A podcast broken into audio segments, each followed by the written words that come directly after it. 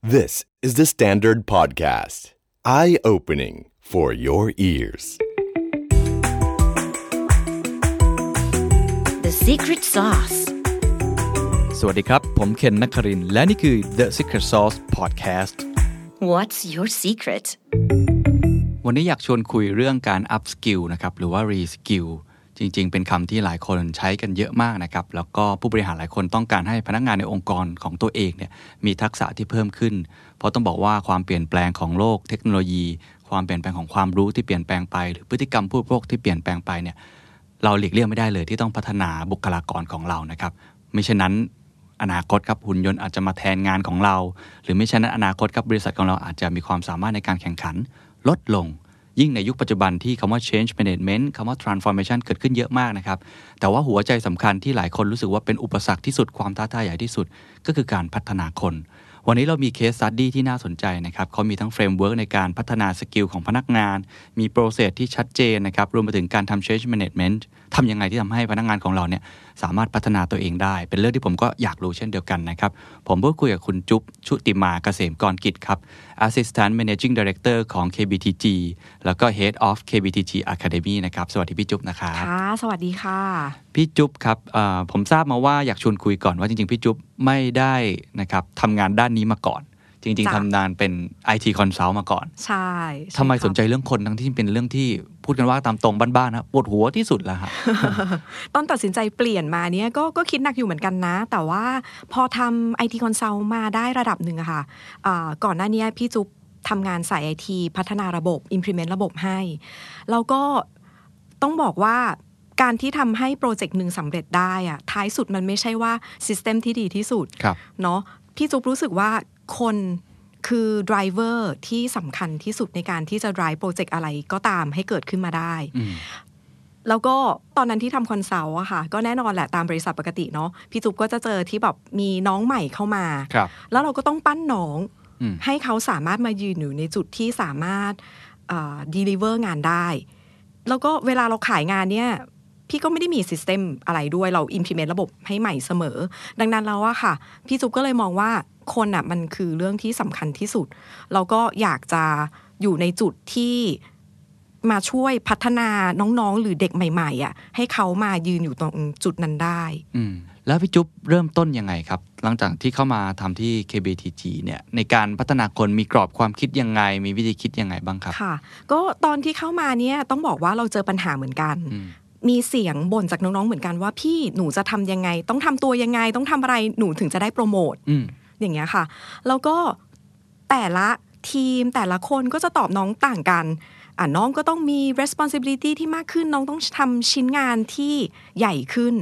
แบบเนี้ยค่ะ แล้วเราก็เลยมีความคิดว่า เออจริงๆแล้วเนี่ยเราควรจะสามารถ ทำกรอบหรือ framework ที่ชัดเจนให้กับพนักงานได้ครับนะคะ ตอนนั้นน่ะเราก็เลยทำในเฟรมเวิร์กที่เรียกว่า KBDG Capability Framework ขึ้นมาอืมนะคะ ซึ่งมันก็จะเป็นการบอกบอกว่า เออเนี่ยน้องน้องเป็น developer นะ หรือว่าน้องเป็น project manager นะการที่น้องจะโตขึ้นในสายงานอาชีพน้องได้แล้วเนี่ย expectation ขององค์กรต่อน้อง นะคะ น้องควรจะต้องทำงานประมาณไหนได้ มีความหน้าที่ความรับผิดชอบยังไง น้องควรจะต้องมี skill set ยังไง น้องควรจะต้องมี knowledge แบบไหนเอ่อน้องควรจะต้องมี attitude อืมหรือ contribution ต่อองค์กรมากน้อยแค่ไหนได้ด้วยเหมือนกัน ครับค่ะก็คือเหมือนกับว่าเรามีกลยุทธ์ขององค์กรและเราต้องการจะพัฒนาไปทางนี้ จ้ะเราก็ต้องการคนที่มา fill inจ้ะที่ช่วยในตรงนี้ ซึ่งครับมันก็ตอบโจทย์กับ น้องๆหลายคน หรืออาจจะเป็นพี่ๆก็ได้ ที่เขาต้องการการเติบโตค่ะฉะนั้นเราก็จะสร้างเป็นเหมือน framework นี้เอาไว้ แต่ผมผมอยากย้อนกลับไปถามเล็กน้อยก่อนนะครับจ้ะว่า วิธีกำหนดนะครับว่าเออตำแหน่งเนี้ยต้องการ capabilities แบบนี้ ต้องการ knowledge แบบนี้ skill แบบนี้เนี่ยคิดจากอะไรกรอบคิดเอาจากกลยุทธ์องค์กรถูกไหมครับ หรือเอาจากอะไรฮะอ่าท้ายสุดอะค่ะ มันมีทั้งสองอย่างมันมีเทรนด์อืม เนาะว่าอันอันนั้นแต่ว่าเทรนด์เนี้ยมันจะเป็นเทคโนโลยี based ละครับนะคะเป็น skill set เป็นเทคโนโลยี skill อืมที่ที่เราคิดว่า to be เขาควรจะต้อง equip กับเทคโนโลยี knowledge ตรงนี้ยังไงบ้างอืมแต่ว่าในการที่เซต framework อะท้ายสุดที่พี่ทำคือ พี่ไปคุยกับ expert อืมเอาง่ายที่สุดเลยอะค่ะ เรียนรู้ว่าพี่พี่มาถึงจุดนี้ได้แล้วเนี่ย กว่าพี่จะมาถึงจุดเนี้ย พี่เดินยังไงครับ มันก็จะเป็นแล้วเราก็มาคุยจริง ๆ ก็ไม่ได้คุยคนเดียวนะ เราก็จะเป็นแบบ working group กัน ยกตัวอย่างเช่น ถ้าเป็น software engineer หรือว่า developer ของเราแบบเนี้ยค่ะ เราก็จะมี expert อยู่ละ แล้วเราก็มาดูกันว่าพี่ตอนที่พี่ entry อะพี่ณจุดที่เป็น entry แล้วพี่จะเป็นสเต็ปถัดไปได้เนี่ยพี่ทำอะไรบ้าง พี่ต้องรู้อะไรบ้าง แล้วพี่เริ่มงานยังไงเนาะน้องอาจจะเดบโค้ดเล็ก ๆ น้อยๆก่อนนะให้เป็นชิ้น แล้วก็ต้องมาขยายดูภาพ ภาพกว้างขึ้น ในการที่จะเห็น connection ของแต่ละระบบเชื่อมต่อกันอะน้องจะต้องมีเริ่มพอโตขึ้นไปอีกนิดนึงอะน้องจะต้องเริ่มเรียนรู้ในการ present อืมพี่ๆในเรื่องของการเอาแนวคิดดีไซน์ อธิบายให้พี่ๆเข้าใจว่าตกลงแล้วเนี่ยน้องน้องคิดมาได้ยังไงครับ แบบเนี้ยค่ะ พอโตขึ้นไปอีกนิดนึงอะเดี๋ยวเดี๋ยวมีน้องเข้ามาใหม่แล้วนะ มันก็ต้องมี skill set ในการที่บอกว่ามาโค้ชน้องอืมคนที่เพิ่งเข้ามาอืมแบบเนี้ยค่ะ เราก็จะมาลองดูว่า journey ผ่านการเติบโตของเขาเป็นยังไงอืมแล้วก็ craft ออกมาเป็น guideline เป็น framework อืมแบบเนี้ยค่ะ เหมือนเป็น pattern เวลามีน้องเข้าใหม่มาเนี่ยเขาจะได้รู้ว่าเดินประมาณนี้แหละครับนะคะ ในการที่จะโตไปได้อ่าอย่างโครงสร้างองค์กรที่มันเป็น structure แบบเนี้ย เราก็ต้องออกแบบก่อน นี่ผมยังไม่ได้ไปเจาะเรื่องเรื่องคนนะ ผมอ่าอยากดูอ่าภาพใหญ่ก่อนว่าครับไอโครงสร้างอย่างเงี้ยจากสมมุติว่าจาก 1 ไป 2 ไป 3 ไป 4 ไปจนถึงเลเวลสูงสุดค่ะอันดับที่ 10 อย่างเงี้ยจ้ะวิธีการออกแบบโครงสร้างเหล่านี้เรามีส่วนร่วมในการทำด้วยใช่ไหมครับ แล้วมันคำนึงถึงอะไรบ้างอะครับอ่าพูดถึงกลับไปที่โครงสร้างองค์กรใช่เลยใช่ไหมคะใช่ครับโครงสร้างองค์กรเนี่ยต้องบอกว่าในการที่จะทำโครงสร้างองค์กรท้ายสุดมันขึ้นอยู่กับ accountability ก่อนอ่าโอเคนะคะว่าเอ่อ ปกติองค์กรเขาก็จะมีเป็นกล่องกล่องกล่องแหละเขาก็จะมีเป็นอ่า division มีเป็น department ครับแต่ว่าท้ายสุดอะค่ะมันคือดู direction ว่าก้อนบทบาทหน้าที่ของคนกลุ่มเนี้ยเรา expect เขาในการทำอะไรอืมอย่างของ KBG อย่างเงี้ยพี่ก็จะมีเขาเรียกว่า software อ่า application development group แบบเนี้ยค่ะ end game มันคือการ deliver solution อืม เนาะ end game ภาพ end game ภาพเลยใหญ่มันคือ deliver solution สู่ลูกค้าอืมสู่ลูกค้า คราวนี้เนี่ยเราก็ต้องมาคิดต่อว่าในการที่จะทำตอบโจทย์นั้นได้อะมันจะต้องมีเหมือนเป็น task หรือว่าบทบาทหน้าที่ทำอะไรบ้างนะคะ จากตรงนั้นมาเราเนี่ยเราก็ค่อยมาแตกว่าอ๋อในการที่พี่จะ deliver อ่าหนึ่งระบบให้กับลูกค้าได้แน่นอน พี่ต้องมีคนไปคุยกับลูกค้าก่อนอืมเนาะไปเก็บมาทำความเข้าใจ ท้ายสุดมันก็ต้องมีคนมาดีไซน์ ถูกไหมคะ ดีไซน์ว่าจะออกแบบระบบยังไงอะมีคนเขียนโค้ด แล้วเพื่อที่จะเขาเรียกนะ ensure quality พี่ก็ต้องมีการเทส มันคือ software development life cycle ดังนั้นเราเนี่ยพี่ก็ต้องมาดูละว่า skill set ของคนเนาะคนที่คุยกับลูกค้านะคะ กับคนที่ดีไซน์ skill set จริง ๆ แล้วเรามองเขายังไงอืมเราเรามองเขาว่าควรจะแยกหรือควรจะรวมครับ นะคะ ซึ่งจริง ๆ มันขึ้นอยู่กับองค์กร แล้วก็ sizing ปริมาณงานด้วยอืมอย่างของ KBTG ถ้าเอา end game นะ ในโลกของเราจะได้ยินคอนเซปต์ของ Agile ครับใช่เนาะใช่คอนเซปต์ของ Agile เนี่ยเราบอกว่าเราควรจะต้องแบบทุกคนทำได้อืมนะคะ จริง ๆ แล้วคอนเซปต์ของ Agile ทุกคนเป็น team member เราช่วยกันได้ทุกสิ่งทุกอย่างแต่ว่าโลกความเป็นจริงเราเนี่ย มันจะมี skill set บางอย่างเหมือนกันที่เป็น specialize อืมนะคะ ดังนั้นเราเนี่ยอย่างของที่ KBTG เราก็เลยสมมุติ skill ในการพูดคุยลูกค้าแบบเนี้ยมันต้องการ soft skill ค่อนข้างเยอะนะคะเราก็เลยมี role ที่เรียกว่า business analyst อืมอ่าแต่ว่าพอหลังจากนั้นไปต้องดีไซน์ทำ coding ละ เราก็เลยมี โครงสร้างของคนที่เรียกว่า software engineer อืมดังนั้นแล้วเนี่ยถ้าเป็น business analyst พี่ก็จะมี expectation ต่อเขาบอกว่า เออ คุณหน้าที่ความรับผิดชอบของคุณนะ คุณต้อง ensure ว่าคุณเข้าใจลูกค้าครับคุณต้องรู้ priority ของ requirement ของเขาครับนะคะ เพื่อที่จะเอามาลองคิด แล้วก็สื่อความก่อนว่า อะ น้องคะ พี่คะ อยากได้ระบบหน้าตาแบบนี้ตรงกันไหมอืม เนาะดังนั้น skill set ของพี่คืออย่างน้อยต้องคุยรู้เรื่องอืมแล้วก็ต้องเข้าใจระบบเข้าใจเทคนิคระดับหนึ่งครับนะคะ ส่วน Developer สิ่งที่เราต้องการของเขาคือต้องโค้ดเก่งต้องเข้าใจภาษาเนาะดังนั้นเราเนี่ยมันก็เลยแยกออกมา เพราะว่าเขามี skill set ที่เราอยากจะบิวเขาเป็นพิเศษอืมแบบเนี้ยค่ะ ครับ ก็เห็นภาพก็คือว่าเราดูก่อนว่าโซลูชันที่เราต้องการมอบให้ลูกค้า เอาลูกค้าเป็นหลักค่ะเสร็จแล้วก็ย้อนกลับมาว่าตำแหน่งที่ควรจะทำ นะครับในแต่ละอ่า BU แต่ละอะไรที่ต้องมีคืออะไรบ้างค่ะแล้วก็ลองกำหนดหา role model นะครับว่าจริง ๆ แล้ว skill set knowledge ที่มันจำเป็นต้องมี หรือลักษณะถึงถึง soft soft skill ด้วยซ้ำจำเป็นต้องมีก็ลองเซตกลับมา ใช่ใช่ไหมฮะทีนี้ค่ะผมถามนิดนึงอะผมเจาะแล้วผมเจาะลงไปแล้ว ผมว่าตอนนี้ทุกท่านลองนึกภาพตามว่าองค์กรของเราเนี่ย จริง ๆตำแหน่งที่ต้องการมีอะไรบ้างนะครับแล้วย้อนกลับมาว่าเราสามารถจะพัฒนาอ่า ศักยภาพของคนที่มีอยู่ในองค์กรเนี่ย upskill reskill เขาให้ได้เป็นยังไงบ้าง ผมถามงี้ผมถามว่า framework ที่ใช้เนี่ยมันมีอะไรบ้างในแง่ของ skill ของแต่ละตำแหน่งเนี่ยนะครับที่ต้องใช้ expectation เนี่ยที่เราจะบอกกับลูกน้องแต่ละคนเนี่ยว่า เฮ้ย คุณต้องพัฒนา 1 2 3 4 นี่นะ มันมีอะไรบ้างครับ ถ้าพูดถึงเฟรมเวิร์กใน KPTG ก่อนนะได้ครับที่ในแต่ละตำแหน่งในแต่ละเลเวลอะเรามี capability guideline อืมเสร็จปุ๊บแล้วเนี่ยเรามีตัวช่วย นะคะ เราเรียกว่า mandatory building block อืมเราช่วย mandatory building block ใช่อืมเราเราช่วยเขาคิดไปเลยอืมนะคะ ว่าแบบณจุดนี้คุณเป็น software dev เข้ามาน้องสมมตินะน้องจบใหม่มาอืมน้องจบ computer engineer น้องก็จะรู้วิธีการ coding รู้วิธีการดีไซน์ระดับหนึ่งอืมแต่น้องเข้ามาในโลกของการทำงานเริ่มแรกนะคะณจุด step แรกเนี่ยน้องจะต้องรู้อะไรบ้างในในการที่น้องจะเริ่มงานได้อืมอืมแบบเนี้ยค่ะ เราจะเรียกว่าเป็นเหมือนเป็น อ่าพาสปอร์ตอืมเหมือนเหมือนแบบว่าน้องเข้ามาใหม่อย่างเงี้ยค่ะอืมพี่ก็จะมีพาสปอร์ตให้นะคะเราก็บอกเขาไปบอกว่าอะท้ายสุดเราเนี่ยในสิ่งที่คุณรู้มันก็คือกระบวนการกระบวนการก่อนว่าอะตกลงแล้ว software development life cycle the way we work here เราทำยังไง เราทำยังไง process ในองค์กรเรา ใช่ process ในองค์กรเราทำยังไง แล้วก็อ่าอธิบายเบื้องต้นในเรื่องของตัวอ่าตัวระบบเบื้องต้น นะคะ แล้วก็อันนี้คือจุดสตาร์ทอืมหลังจากนั้นเสร็จปุ๊บเนี่ยมันก็จะพ่วงไปด้วย capa- อ่าเมื่อกี้ที่พี่บอกว่าเป็น mandatory building block อืมนะคะว่าสมมุติเขาพอเริ่มงานทำงานได้ละ ในการที่เขาจะเป็นเลเวลหนึ่งไปเลเวลสองเนี่ย พี่จะมีบอกโจทย์เขาเลย น้องควรจะต้องเรียนอะไรบ้างอืมหรือว่า certificate ที่อ่าเรา recommend คุณให้คุณไปศึกษามันคือเรื่องอะไรอืมนะคะ แต่ว่าทั้งนี้ทั้งนั้นเนี่ยอ่าพี่จุ๊บก็มองว่าเรื่องเรียนเรียนจบมันก็ ทำงานเลยทำงานจริงไม่ได้หรอกอืมนะคะ ดังนั้นเราจะมี framework ที่เรียกว่า 70 20 10อืมคืออะนะไรคะครับให้ให้ให้น้องเขาเกาะตาม เรามองว่าในการเรียนรู้อะค่ะ จริง ๆ แล้วเนี่ยเราควรจะใช้ 10%ในเรื่องของการลงคลาสเรียน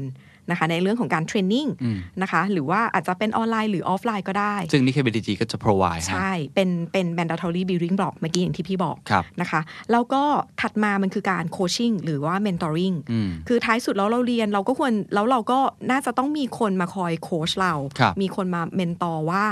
เอ่อทำแบบนี้แล้วมันโอเคหรือไม่โอเค ให้มันมี feedback loop ตรงเนี้ยเราควรจะใช้เวลากับมันประมาณ 20%อืม และท้ายสุดอีก 70%คือการลงมือทำจริงๆอืมนะคะ เพราะว่าจุ๊บคิดว่าทุกคนน่าจะรู้สึกเหมือนกันแหละ พี่จุ๊บส่งไปเรียนสองชั่วโมงแล้วคิดว่าผมจะทำได้มันคงเป็นไปไม่ได้อ่าอะถูกอืมนะคะ ดังนั้นเราเนี่ยมันก็จะเป็นสเต็ปไปว่าคุณเรียนก่อนเนาะแล้วก็ช่วงแรก ๆ ก็จะมีโค้ชให้เรามีความมั่นใจครับนะคะ สร้างความมั่นใจว่าสิ่งที่เราเดิน มันถูกนะ นะคะ อันนี้ก็เป็นโคชชิ่งแล้วหลังจากนั้น คุณก็ลอง execute เลยจริง ๆ เรียนรู้จากการทำงานอืมตรงนั้นอืมลองยกตัวอย่างได้ไหมครับ สมมติผมเดินเข้ามาเป็นเด็กจบใหม่จ้ะแบบอย่างเมื่อกี้ที่พูดเลย แล้วก็เอาตัว ผมไม่แน่ใจมันจะมันเหมือนเป็นพาสปอร์ตเหมือนกันเนาะเหมือนการ์ดเกมอะไรต้องดูว่า skill ผมมีอะไรบ้าง capabilities จ้ะผมมีอะไรบ้าง สิ่งที่ที่พี่จุ๊บจะบอกกับผมคืออะไรบ้างครับ เช่น knowledge skill set attitude character ที่อยากจะเติบโตไปเป็น level 2 level 3 จะบอกแบบนั้นถูกไหมใช่ พี่จะมีประมาณ 2 โพยให้น้องสองโพยโอใช่เคสองโพยให้น้อง โพยแรกเนี่ยเราเรียกพาสปอร์ตก่อนฮะว่าณจุดนี้ณตอนเนี้ยถ้าน้องจะเริ่มทำงานได้น้องควรจะต้องทำอะไรบ้างโอเคนะคะ ซึ่งมันมันมันมากกว่าการ training อืมเนาะมันคือการเล่ากระบวนการของบริษัท มันคือเล่าว่าน้องจะต้องรู้จักใครบ้าง จริง ๆ คืออน้องจบใหม่มาเนี่ยน้องเขามี skill อยู่แล้ว น้องเขา coding เป็นใช่น้องเขาใช้ tools เป็น แต่ใช่ว่าในการที่จะให้เขาเริ่มงานได้ process สำคัญอ่านะคะถูแล้วก็ถูน้องก็ต้องรู้ว่าน้องต้องไปคุยกับใครอ่าเรื่องนี้น้องต้องไปติดต่อใคร อันนี้เป็น fundamental เลย เหมือนเข้ามาเป็นสมาชิกของทีมใช่ใหม่เนี่ยไม่ใช่ค่ะแค่ว่าตัวเองทำอะไรได้ แต่ต้องรู้ว่าต้อง connect กับใคร ทุกค่ะอย่างเลยที่จะทำให้เราเป็นส่วนหนึ่งของบริษัทได้ใช่อันนี้เราจะมีพาสปอร์ตช่วย ถูกค่ะโอ้ดีแล้วก็เป็นความรู้เบื้องต้นด้วยว่าแบบระบบนี้มันคืออะไรนะอืมเบื้องต้นอืม นะคะ อันเนี้ยอันนี้คือโพยที่หนึ่งโพยที่หนึ่งนะคะ แล้วแล้วก็โพยที่สองมันคือ capability อืม framework อืมซึ่งอ่าเป็นในโรแล้วก็เลเวลของน้องเลยครับยกตัวอย่างว่าน้องเข้ามาเป็น BA level หนึ่งอืมแบบเนี้ยค่ะ พี่จุ๊บก็จะมีโพยบอกว่าในการที่น้องจะ equip เป็น BA ต้องอะเล่าอย่างนี้แล้วกัน ไม่มีมหาวิทยาลัยไหนที่บอกว่าคอร์สเนี้ยผลิตออกมาแล้วเป็น business analyst อืมนะคะไม่มีอืมดังนั้นเราเนี่ย พี่ก็จะมีโพยบอกน้องว่าในการที่จะเป็น business analyst ได้เนี่ยน้องจะต้องอันแรกน้องมาดูก่อนเนาะมันก็จะเป็นเรื่องกระบวนการเหมือนกัน มันจะมีประมาณ business อ่า analyst fundamental อืมน้องควรไปลงเรียนแบบเนี้ยค่ะ เพื่อจะได้รู้ว่าหน้าที่ความรับผิดชอบของ BA เป็นยังไงบ้างอืมเนาะน้องควรจะต้องไป แล้วก็มี mandatory building block ตัวที่ 2 น้องควรจะต้องมี soft skill communication พี่ก็จะมี provide training ให้น้องบอกว่า อะ เดี๋ยวนะ การสื่อสารเบื้องต้น อืมอย่างเงี้ยค่ะอ่าซึ่งสำคัญสำหรับอาชีพของ BA เนี่ยอืมอะน้องไปเรียนอืมนะคะอย่างเงี้ยน้องจะมีสองโพยละตอนที่เข้ามาใหม่ คือโพยแรกเป็นโพยที่ทำความรู้จักกับองค์กรของเราค่ะอ่คุณผู้ฟังลองคิดภาพตามถ้าเป็นองค์กรเราถ้าจะไปยืมไปใช้หน่อยนะฮะโพยแรกคือโพยที่ทำให้รู้จักองค์กรของเรา system ใช่ของเราใช่ไหมฮะกับคนของเราด้วยค่ะโพยที่สองคือทำให้เขามองเห็นเป้าหมาย ว่าเขาถ้าเคยอยากจะโตไปแบบเนี้ยเขาควรต้อง ฝึกอะไรบ้างใช่ต้อง upskill reskill ยังไงบ้างใช่ค่ะเข้าใจถูกไหมฮะถูกค่ะ ซึ่งทุกคนก็จะมีโพยสองโพยนี้ทุกคนเลยใช่ในองค์กร และที่สำคัญคือพี่เราสามารถเห็นโพย role อื่นได้ด้วยโพยโพยเพื่อน ใช่โพยเพื่อนก็เห็น เพราะว่าเราเป็น standard เป็น structure เราไงคะอืมพี่พี่เข้ามาเป็น BA พี่เห็นโพย BA อืมเนาะ แต่ว่าก็ต้องบอกอย่างนี้ว่าคนเราอะอาจจะไม่ได้อยู่สายเดียวตลอดหรอก อาจจะแอบเบื่ออะอาจจะแอบเบื่ออาจจะอยากจะไปอยากรู้เออพี่จุ๊บอยากเป็นโปรเจกต์ a ม a เจอร์ทำยังไงนะอืมพี่ก็จะเห็นโพยโปรเจกต์ a ม a เจอร์อืมดังนั้นแล้วเนี่ยพอมันมี capability framework ขึ้นตรงมาตรงเนี้ยค่ะ นอกเหนือจากการที่ทำให้พนักงานเห็นชัด ว่าถ้าเขาอยากโตสายเนี้ยอืมจะเดินยังไง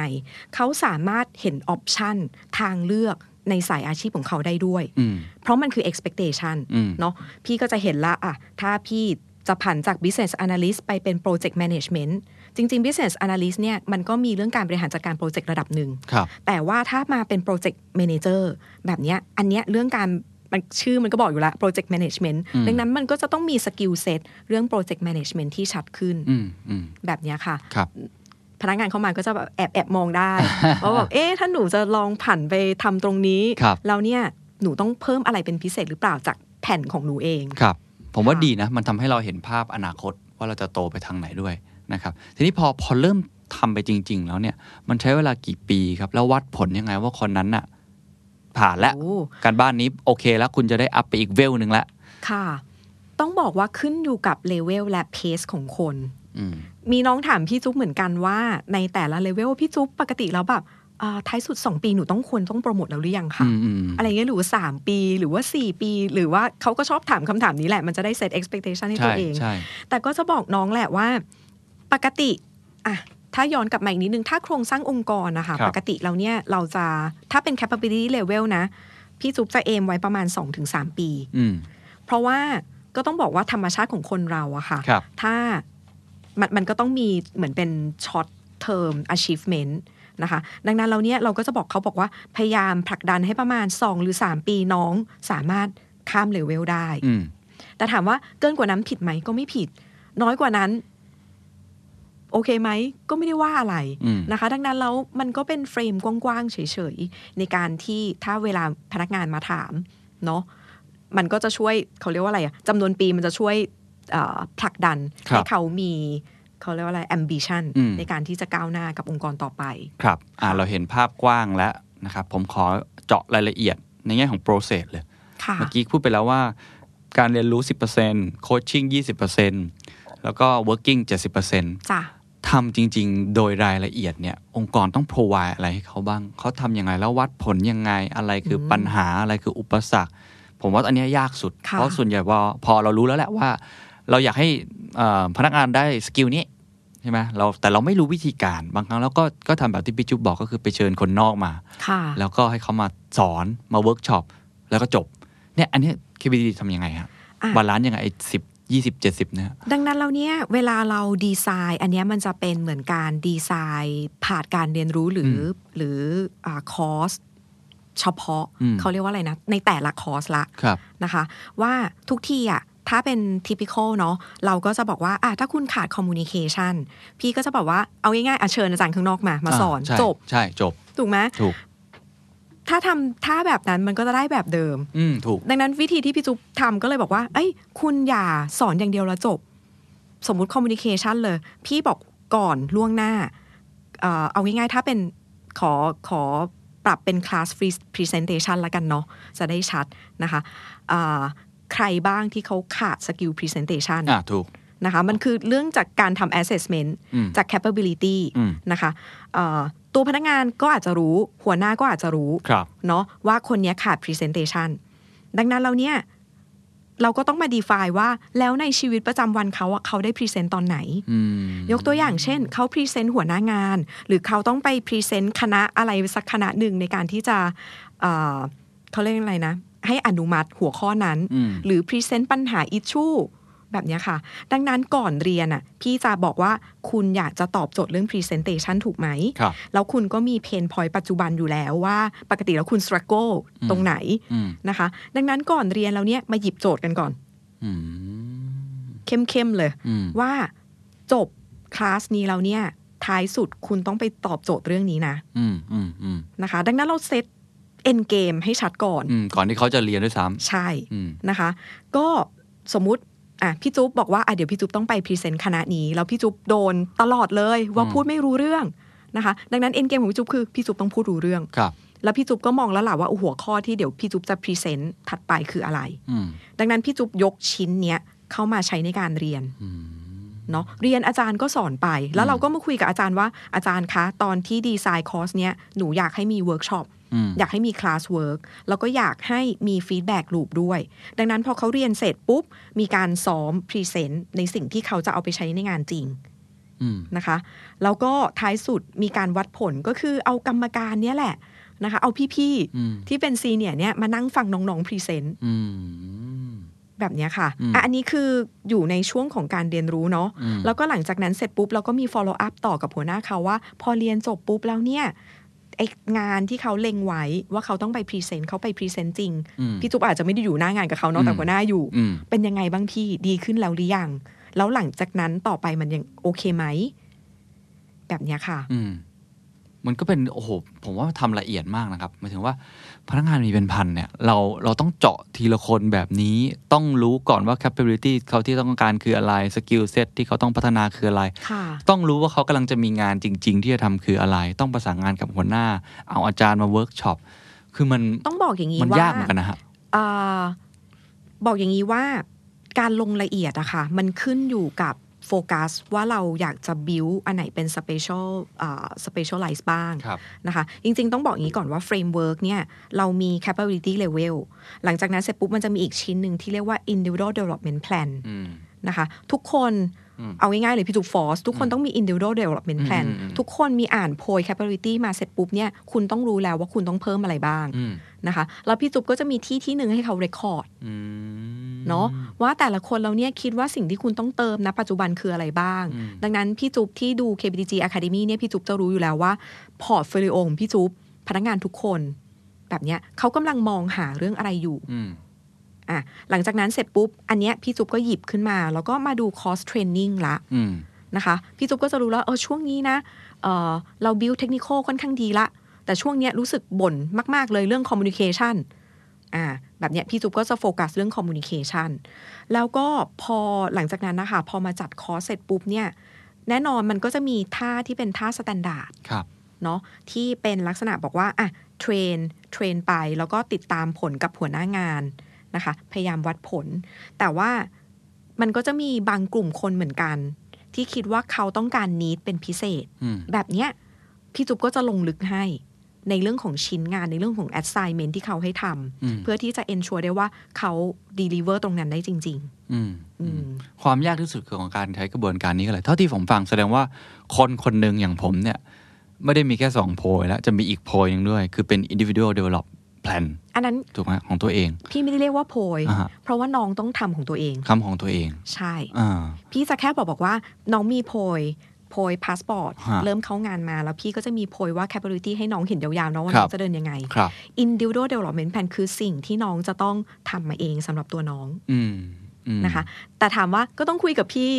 นะคะ เราต้องมาคุยกันเนาะน้องก็อาจจะดูโพยแล้วเออผมน่าจะยังขาดตัวนี้ ครับ แต่ว่ามาคุยกับพี่พี่อาจจะบอกว่า เออจริง ๆ part เนี้ยพี่ว่าพี่โอเคแล้วนะ อืม นะคะสำหรับเลเวลน้องแต่ว่าพี่อยากให้เติมด้านนี้มากกว่า มันคือการคุยกันอืมทั้งสองปาร์ตี้กระบวนการแบบนี้หัวหน้าต้อง involve สูงเลยเนาะเท่าที่ผมใช่ฟังใช่ค่ะ ใช่ไหมมันคือ quarterly check in อืมค่ะครับ เริ่มเริ่มเริ่มไปไกลละอ่านนะคะ เพราะว่าจริง ๆ พนักงานนอกเหนือจากการมันมันมีเป้าองค์กรกับเป้าตัวเองอืมดังนั้นเราเนี่ยเอาง่ายๆเลยค่ะ สตาร์ทปีใหม่เนี่ยปีใหม่ที่จะถึงเนี่ยครับทุกคนอ่าบริษัทก็จะมีการทำวางแผนกลยุทธ์เนาะใช่นะคะ แล้วเขาก็จะมีเป้าบริษัทลงมา นะคะ ซึ่งมันก็จะเป็น top down cascade ลงมาอืมนะคะ มันก็จะแล้วก็มันก็ลงมาถึงอินดิว a l พี่ซุปก็จะรู้แล้วล่ะอะปีหน้า เดี๋ยวบริษัทน่าจะเดินไปทางนี้นะ แบบเนี้ยค่ะ อีกขาหนึ่งที่พนักงานต้องทำไปพร้อม ๆ กันกับเป้าบริษัทมันคือเป้าของตัวเองในการถูกพัฒนาอืมนะคะ ดังนั้นมกราคมเนี่ยมี2เป้า แล้วหลังจากนั้นเนี่ยราย quarter นะคะ เราจะ enforce ให้เราจะเรียกว่า quarterly check in อันนี้ก็เป็นคอนเซปต์ OKR นิดนึงอืมนะคะ ว่าทุกๆ ครึ่ง quarterly จริง ๆ บ่อยกว่านั้น พี่ก็ไม่ว่าอะไรนะนะคะ แต่อย่างน้อยคือขั้นต่ำทุกๆ quarter เรามาคุยกันอืมแล้วก็คุยสองแกนเหมือนเดิมนะคะ คุยเป้าองค์กรว่า deliver งานที่น้องต้อง deliver project เป็นไงบ้าง เป็นยังไงบ้าง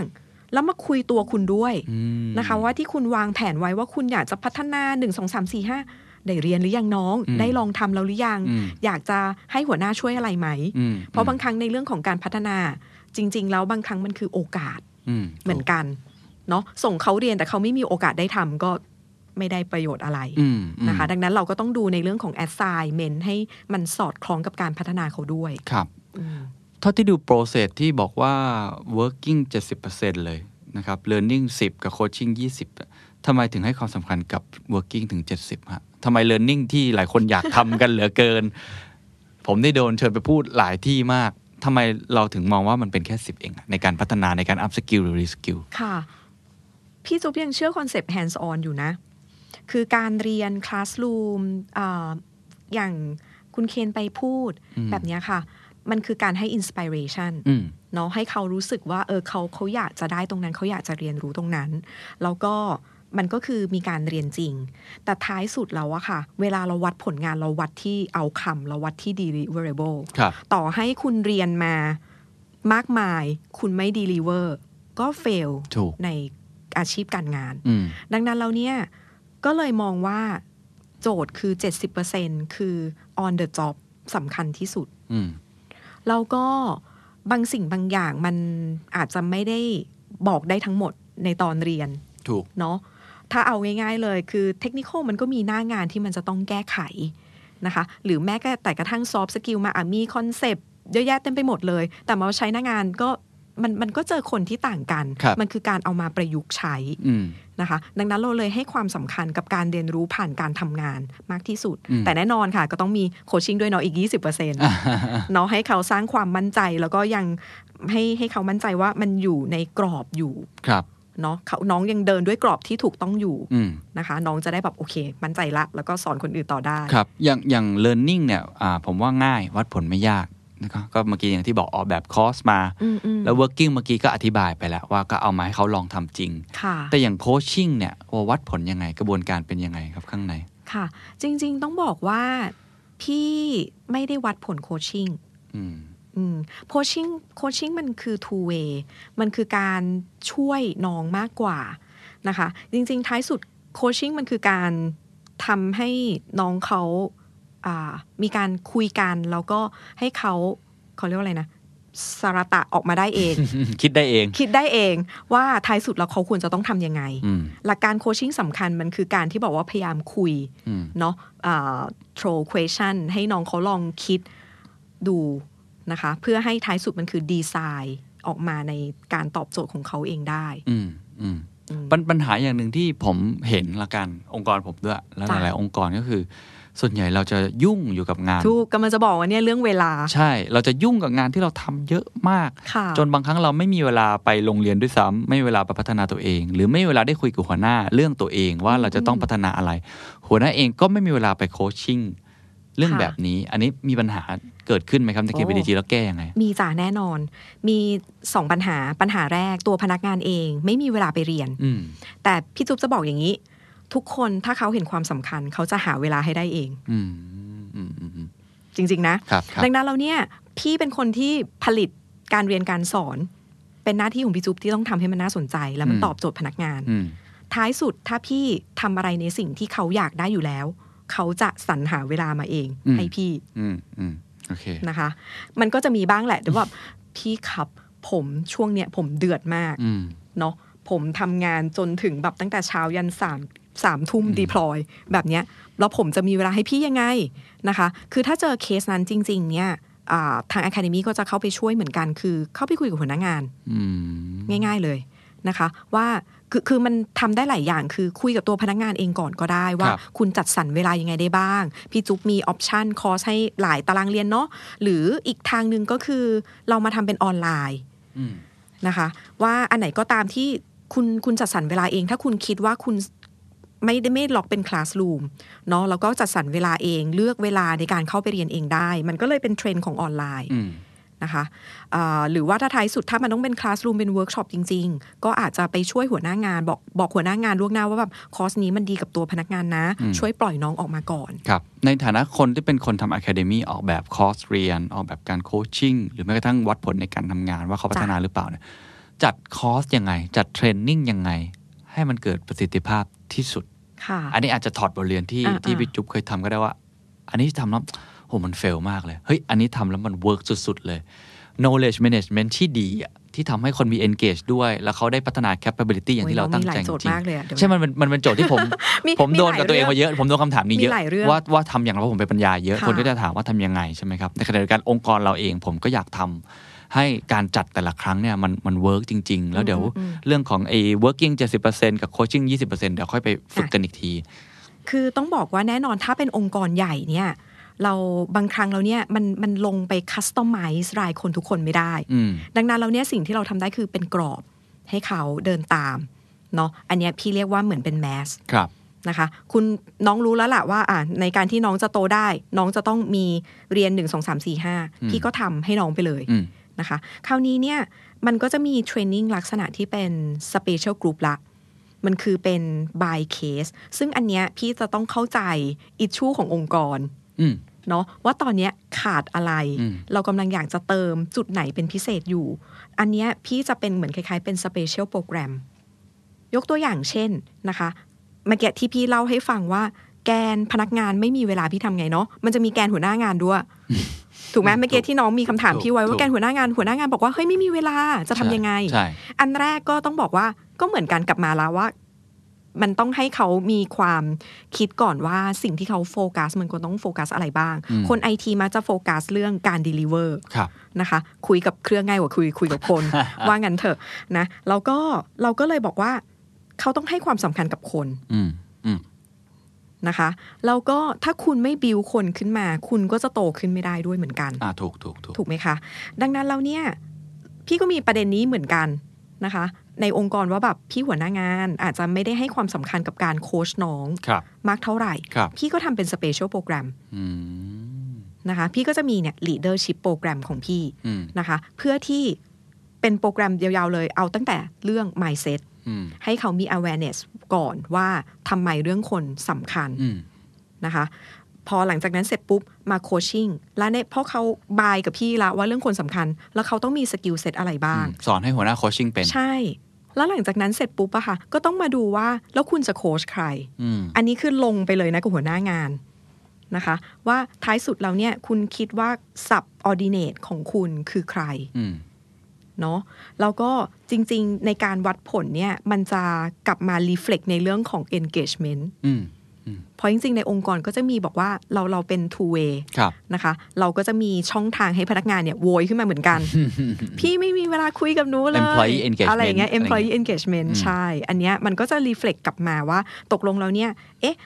ทีมไหนนะที่เขาอาจจะต้องการความช่วยเหลือในการ manage ทีม เพราะบางครั้งแล้วบางทีมก็สงสารพี่เหมือนกัน1ต่อ70 แบบเนี้ยนะคะ1ต่อ60 ก็มี คือท้ายสุดแล้วปกติ พี่ไม่มีเวลาเพราะอะไร เพราะว่าพี่ถืองานไว้กับตัวเองทั้งหมดครับถ้าพี่จะมีเวลาได้ค่ะหนึ่งคือพี่ต้องบิวคนมาช่วยพี่อืมมันอาจจะเรียกว่า middle layer อืมแล้วมันทำให้ span of control ในองค์กรอะเล็กลงครับทำให้ช่วยผ่อนงานแล้วเขาก็จะมีเวลาคุยกับน้องมากขึ้นด้วยอืมแบบเนี้ยค่ะครับเราเราก็จะทำเป็นโปรแกรมที่บิวทั้งหัวหน้างานนะคะ ให้โคชชิ่งเป็น แล้วก็บิว middle layer ขึ้นมาด้วยเหมือนกันอืมอืมเห็นภาพครับ แบบเนี้ยค่ะ ทีนี้มาอีกคำถามหนึ่ง ซึ่งผมก็เป็นคำถามที่เอ่อหลายคนสงสัยนะครับ แล้วก็อ่าเป็นปัญหาขององค์กรอยู่ตอนนี้ อย่างเช่นว่าเขาอยากจะทำ change management ในองค์กร เปลี่ยนแปลงครั้งใหญ่เลยเมื่อกี้เราพูดในแต่ละมิติในแต่ละคนเนาะจ้าเอ่อถ้ามีคนมาขอคำแนะนำอยากทำ change management ให้จ้ะเกิดขึ้นในองค์กร ซึ่งผมคิดว่าหน้าที่หนึ่งก็คือคนนี่แหละ mindset เขายังไม่เปลี่ยน อันเนี้ยพี่จุ๊บจะตอบว่าอะไรจะทำอย่างไร ไม่ว่าจะเรื่องอะไรก็แล้วแต่นะครับ โอเคอ่าจริง ๆ พี่จุ๊บชอบมันจะมีกรอบของคอตเลอร์อยู่อืมนะคะ ในเรื่องของ change management จุดเริ่มต้นมันคือการ create sense of urgency อืมมันคือการ build awareness ของตัวภาพใหญ่ภาพกว้างอืมดังนั้นแน่นอนปกติวิธีการเริ่ม sense of urgency เนี่ยปกติ เราก็จะมีทั้งท่าที่เป็น top executive ให้ direction อืม นะคะหรือเชิญวิทยากรที่ให้ inspiration กับเขามาอืมให้เขาทำความรู้สึกว่าเออเราต้องเปลี่ยนแล้วอืมอืมนะคะแล้วก็ step ถัดมามันคือการ form vision นะคะการทำเชนใดๆก็ตาม ถ้าเป้าหมายปลายสุดไม่ชัดไม่เกิดอืมดังนั้นเราเนี่ยอ่า management executive เองเนี่ยจะต้องชัดว่าแบบ end game เขาอยากได้อะไรอืม นะคะ หลังจากนั้นเสร็จปุ๊บเนี่ยคุณต้องมาฟอร์มทีมละนะคะว่าทีม driver ที่จะต้องผลักดันเรื่องเนี้ยจะต้องประกอบไปด้วยใครบ้างครับเนาะมันก็อาจจะมีทั้งแกนที่เป็น expertise ที่อาจจะต้องแบบณเรื่องนั้นๆนะคะ ที่มีความรู้ knowledge ด้านนั้นเยอะ ๆ แล้วมันก็จะต้องประกอบกับคนที่เราเรียกว่าอะไรนะ chain agent หรืออมอ่าเป็น core team อะ ที่เขารู้เป็น hero culture อะไรอย่างนั้นอืมในองค์กร รู้ว่าเรื่องเนี้ยจะทำให้เสร็จเขาต้องไปเดินคุยกับใครอืมจุดไหนที่ต้องไปแท็กโกเป็นพิเศษนะคะ อันนี้คือสร้างกลุ่มคนละอืมคราวนี้เนี่ยก่อนที่คุณจะขยายวงกว้างครับนะคะ ทุกๆการเชนเนี่ยมันควรจะมีไพลอตถ้าถามพี่จุ๊บอ๋อเริ่มจากเล็กๆก่อน เริ่มจากเล็กๆก่อนอืม เนาะะเราเอาให้ชัวร์ก่อนว่าสิ่งที่เราจะให้เขาเชนอะมันเป็นสิ่งที่ดีจริงๆอืมเนาะมันอาจจะเหมือนเป็นช่วง experiment อืมก่อนนะคะ เป็นในเรื่องของ pilot แล้วก็มาลองใช้กัน เพราะว่าตรงเนี้ยมันคือการ create เอ่อ success นะคะ small success ซึ่งมันก็จะเหมือน ripple effect อะอืมคือท้ายสุดแล้ว โอเค คุณมีเขาเรียกว่าอะไรนะ กลุ่มผู้บุกเบิก เริ่มกันไป Pioneer ก่อนมาแล้วเออ pioneer มาละ แล้วถ้าเขา success แล้วเราหยิบ ชิ้น success ของเขาอะมา communicate ต่อว่าแบบเห็นไหมเพื่อนทำแบบเนี้ยแล้วมันดีอืมอย่างเงี้ยค่ะ แล้วเราค่อยขยายผลต่อไปอืมเนาะซึ่งซึ่งจริง ๆ อันเนี้ยอันนี้คือเป็น pattern ครับแต่ถามว่ากลับมาในเรื่องของ skill set training อืมอะต้องทำยังไงบ้าง ดังนั้นเรามี awareness เนาะครับ เมื่อกี้นะคะสร้าง sense of urgency ได้แล้วอะอืมเราฟอร์มทีม ฟอร์มคน คราวเนี้ยในการที่จะเริ่ม implement change ถ้าถามพี่จุ๊บพี่จุ๊บก็จะถามว่าคุณจะ implement change อะไรล่ะ แล้วคำถามแรกที่พี่จะถามกับ core team คือ what's in it for me what's in it for employee อืมถ้าเขา make change นี้แล้วเนี่ยแล้วมันมันดีกับเขายังไงอืมแล้วมันจะ impact ยังไงกับเขาบ้างอืมอืมอืมแล้วในการที่ impact กับเขาแล้วเนี่ย มันกระทบ skill set เขาไหมอืมนะคะเอ่อแล้วเขาจะมี concern อะไรหรือเปล่า เนาะคือคนเรากลัวการ changeอะถูกถูกเนาะแล้วก็คำถามหลักเลยเอ่อถ้า change มาแล้วผมยังมีงานทำอยู่ไหมอืมใช่เออจะเอาอันเนี้ยมาแทนแล้วตกลงท้ายสุดแล้วผมจะไปทำอะไรครับอะไรเงี้ยเนื่องยิ่งสายระบบด้วยเอาระบบใช่มาทำแล้วคนจะไปไหนนะใช่นะคะ เราก็ต้องคอยดูว่า แล้ว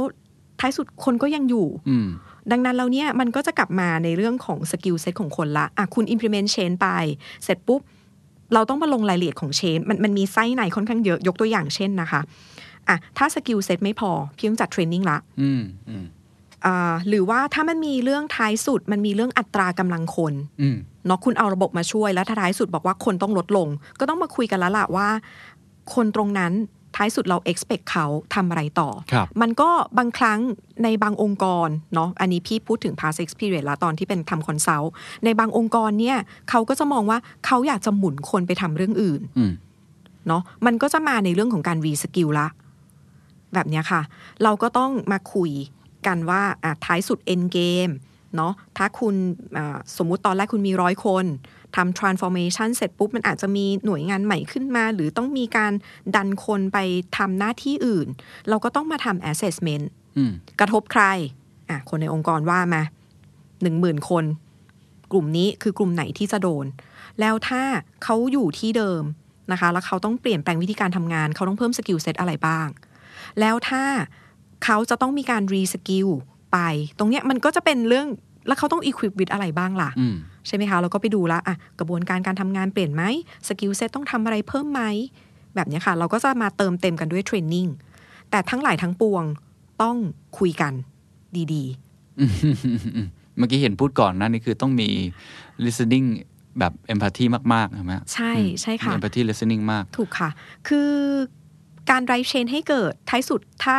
คนไม่ execute เขาไม่ยอมทำมันก็ไม่เกิดเนาะพี่พี่จุ๊บเห็นมาหลายเคสมากใช่นะคะว่าแบบโอ้ยระบบดีมากเลย แต่คนบอกว่าฉันไม่ใช้ก็จบแล้วอะใช่ลงทุนกันเป็นหลายร้อยล้านพันล้านใช่นะคะ ดังนั้นแล้วเนี่ยมันต้องมีการคอมมูนิเคตอืมที่หนักมากอืมๆก่อนหน้านี้เนี่ย ถ้าเราคุยกันแบบเดือนละครั้ง มันอาจจะต้องแบบคูณสิบอะช่วงที่ทำ change อืมต้องคุยกันบ่อยจริง ๆ แล้วก็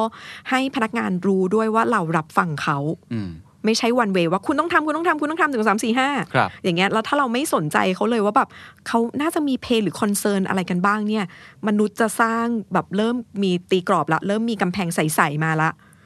นะคะ แบบเนี้ยแต่ว่าถ้าเขามี concern แล้วเรารับฟังแล้วเราพยายามตอบแก้ปัญหากับเขาเนี่ยเขาก็จะเปิดใจในการที่ลองทำมากขึ้นอืมทิ้งท้ายแล้วกันนะครับ ผมจ้ะเชื่อว่าเอ่อท่านผู้ฟังหลายคนที่ฟังอยู่ อาจจะเป็นคนที่ทำงานด้านนี้โดยตรง ด้านการบริหารคนบริหารความรู้ในองค์กรโดยตรง แต่ผมเชื่อว่ามีเจ้าของมีผู้ประกอบการนะครับหลายคน หรือว่าคนที่เป็นผู้บริหารน่ะที่อยากจะใช้วิธีการเหล่านี้นะครับอยากให้พี่จุ๊บให้คำแนะนำนิดนึงครับว่า วิธีการในการ up skill นะครับ re skill หรือทำให้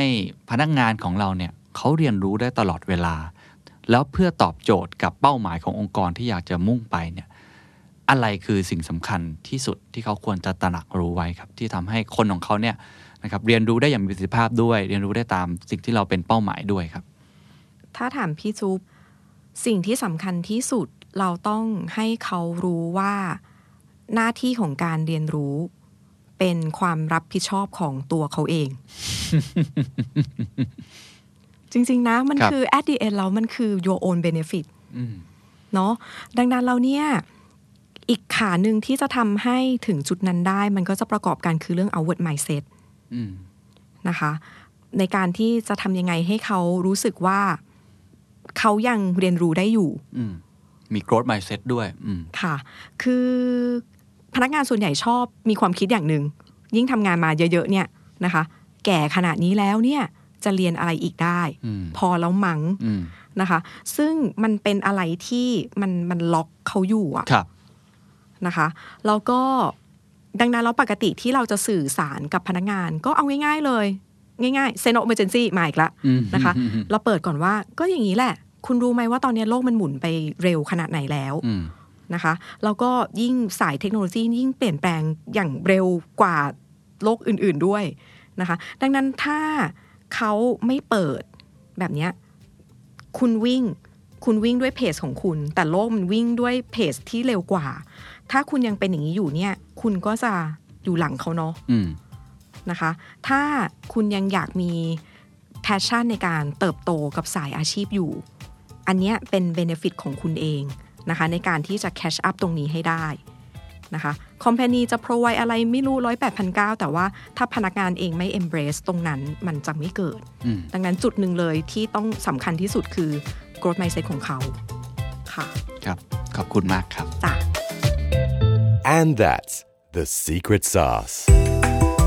ถ้าคุณชื่นชอบ The Secret Sauce episode นี้นะครับ ก็ฝากแชร์ให้กับเพื่อนๆ คุณต่อด้วยนะครับ และคุณยังสามารถติดตาม The Secret Sauce ได้ใน Spotify, SoundCloud, Apple Podcast, Podbean, j o o x YouTube และ Podcast Player ที่คุณใช้อยู่นะครับ และอย่าลืมติดตาม Facebook Fanpage The Secret Sauce เข้ามาติชมเข้ามาพูดคุยกับผมได้เลยนะครับ